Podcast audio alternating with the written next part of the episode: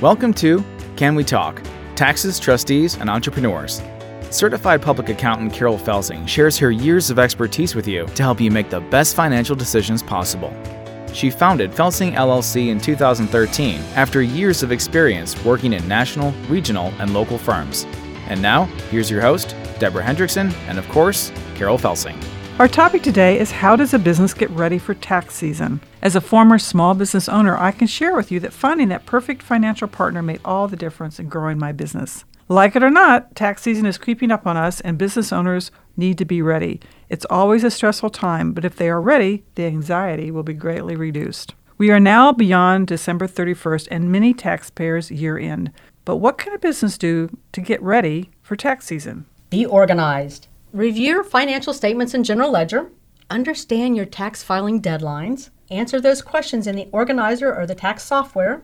Don't forget those expenses that can be done after December 31st. Okay, so you've talked about a couple things to me, and I'm like, you know, I'm a business owner. I'm really confused. So what should I be looking for in those financials and general ledgers, and just what is all that? Well, if you review your general ledger before you give it to the CPA, a couple things you need to look for. Does the cash balance on the balance sheet agree to the bank reconciliations? If it doesn't, that means you've probably missed some deductions. Does the accounts receivable that you've listed, are all of them collectible? There's no sense in paying taxes on receivables that you're not going to get. And what about inventory? Do you have some old inventory that's not worth what you originally paid for it? If so, we need to write that down or write it off. The business owner should really take a hard look at his financials and make sure either he or someone on his staff has gone through and looked at it to say that reconciled cash balances is what's reported on his financials? Has he looked at inventory to make sure that the inventory is a good number? Often, some of your inventory may be worth less than what you paid for it, so you'll get a deduction for that. Are all the receivables that you've recorded, are they all collectible? Because if they're not collectible, we need to write them off. No sense in paying taxes on income you're never going to receive. Credit card statements. Have all the credit card expenses been deducted for even for a cash basis taxpayer? Even though it's a payable,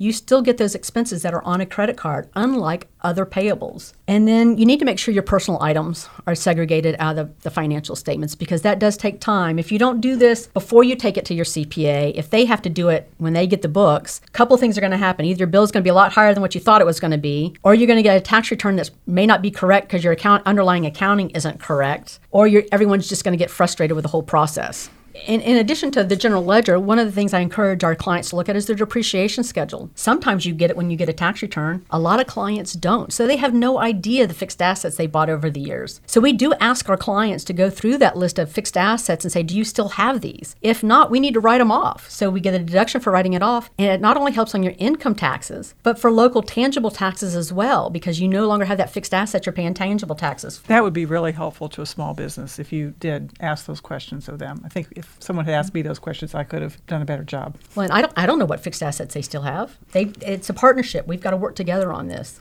So, are there any other additional deductions or credits that I should be looking for? I often find time with small businesses, especially those starting out, that the business owner think his left pocket and the right pocket, it's all the same thing. So they're they're traveling for business, they have a personally owned car, they're using their personal credit card for a lot of the expenses. I would ask them to please try to use just a business credit card so all the expenses are on that one credit card and we can capture it that way. But what about cell phones? He's probably on a family cell phone plan. So somehow we need to capture those expenses that he's paying personally and get the business to deduct it. Stuff like business mileage. If they will turn in an expense report reporting all the business miles. He gets reimbursed for those miles. It's not taxable income to him, but the company gets to take a deduction for it. Same thing for reimbursement for cell phones. Same thing for reimbursements for internet service. Same things for travel and meals that he's incurring on his own personal credit cards. So why not get the deduction? Because it's kind of tax free money to him.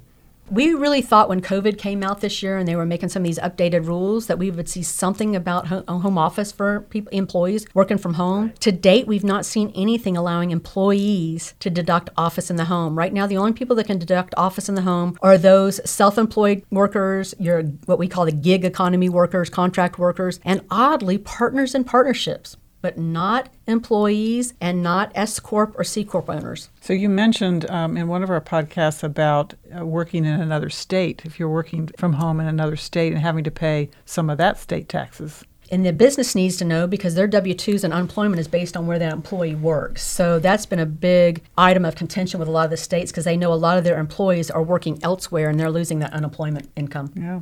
So let's talk about deadlines because we've got one coming up. Is the tax deadline for a business the same as for an individual, which we know is April 15th? Actually, no. Partnerships and S Corps' first deadline is March 15th. Now, that can be extended on to September 15th, but that means that all the partners in those entities also have to extend their personal returns to go along with it. My suggestion is make sure you know your CPA cutoff time for those. A lot of the CPAs will say if you bring it in to me after, say, February 20th or March 1st, depending on how busy they are, we can't get your tax return done by March 15th. We will have to extend. So, know those deadlines so you're prepared to deal with either getting the return filed filed or getting it extended. And if you plan on being out of town when your CPA has the information, please make up some kind of arrangement so they can get in touch with you to get the questions that they may or may not need. What's going to happen if I can't get it all done by then? Well, you would extend, and you can file a timely extension, and that can be done either electronically or by paper. You will have to pay any taxes due with that extension. Typically, a S corp doesn't have any taxes due, but it is occasionally they do. But the problem is, if you don't file a timely extension by March 15th, there's a penalty for the S corporations, and for this year, it's $205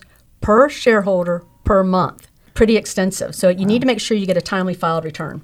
So, what are some reasons if I can't get it done and I'm going to do that extension? What are some reasons why I would want to extend that return?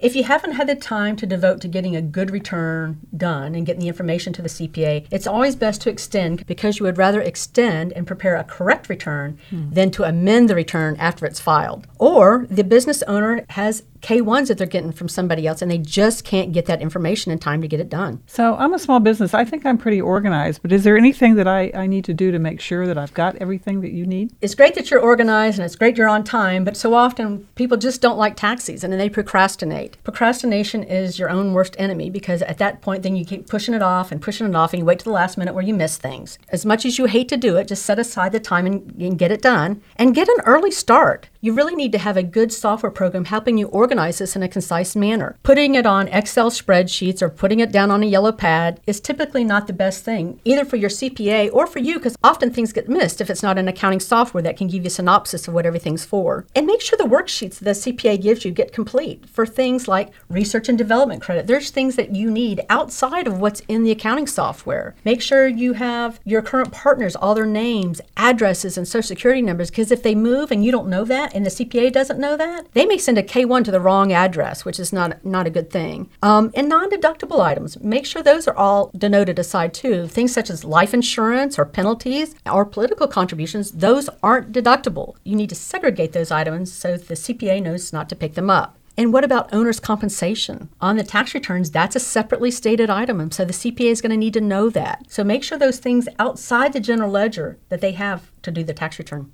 I've been reading about this em- employee retention credit. What is that, and what are some other things that I need to know about the pandemic and how it's affecting my tax return? The employee retention credit is a big one, and we just recently had a change on that. Previously, we thought if they applied for PPP money and received it, they weren't going to be entitled to the employee retention credit. That's not the case anymore. If your income did have a decrease, they will be able to go back for last year and get that employee retention credit on their payroll tax returns. And they extended it on till this year as well. So make sure whoever's doing your payroll returns, they know to grab that retention credit for you and go back and get an amended return for it. Also, with net operating loss, recently they said, okay, if you had a loss, like a lot of our clients did this year, you can take that loss and take it back five years to the years you had income and recoup some of those taxes you paid in those years. So that could be a big one because previously we only had the option to carry forward. So that's going to save some people some money as well. They expanded the depreciation for qualified improvement property. Previously, if you made leasehold improvements to commercial property, you had to expense that over 39 and a half years. They dropped that down to make it a 15 year property,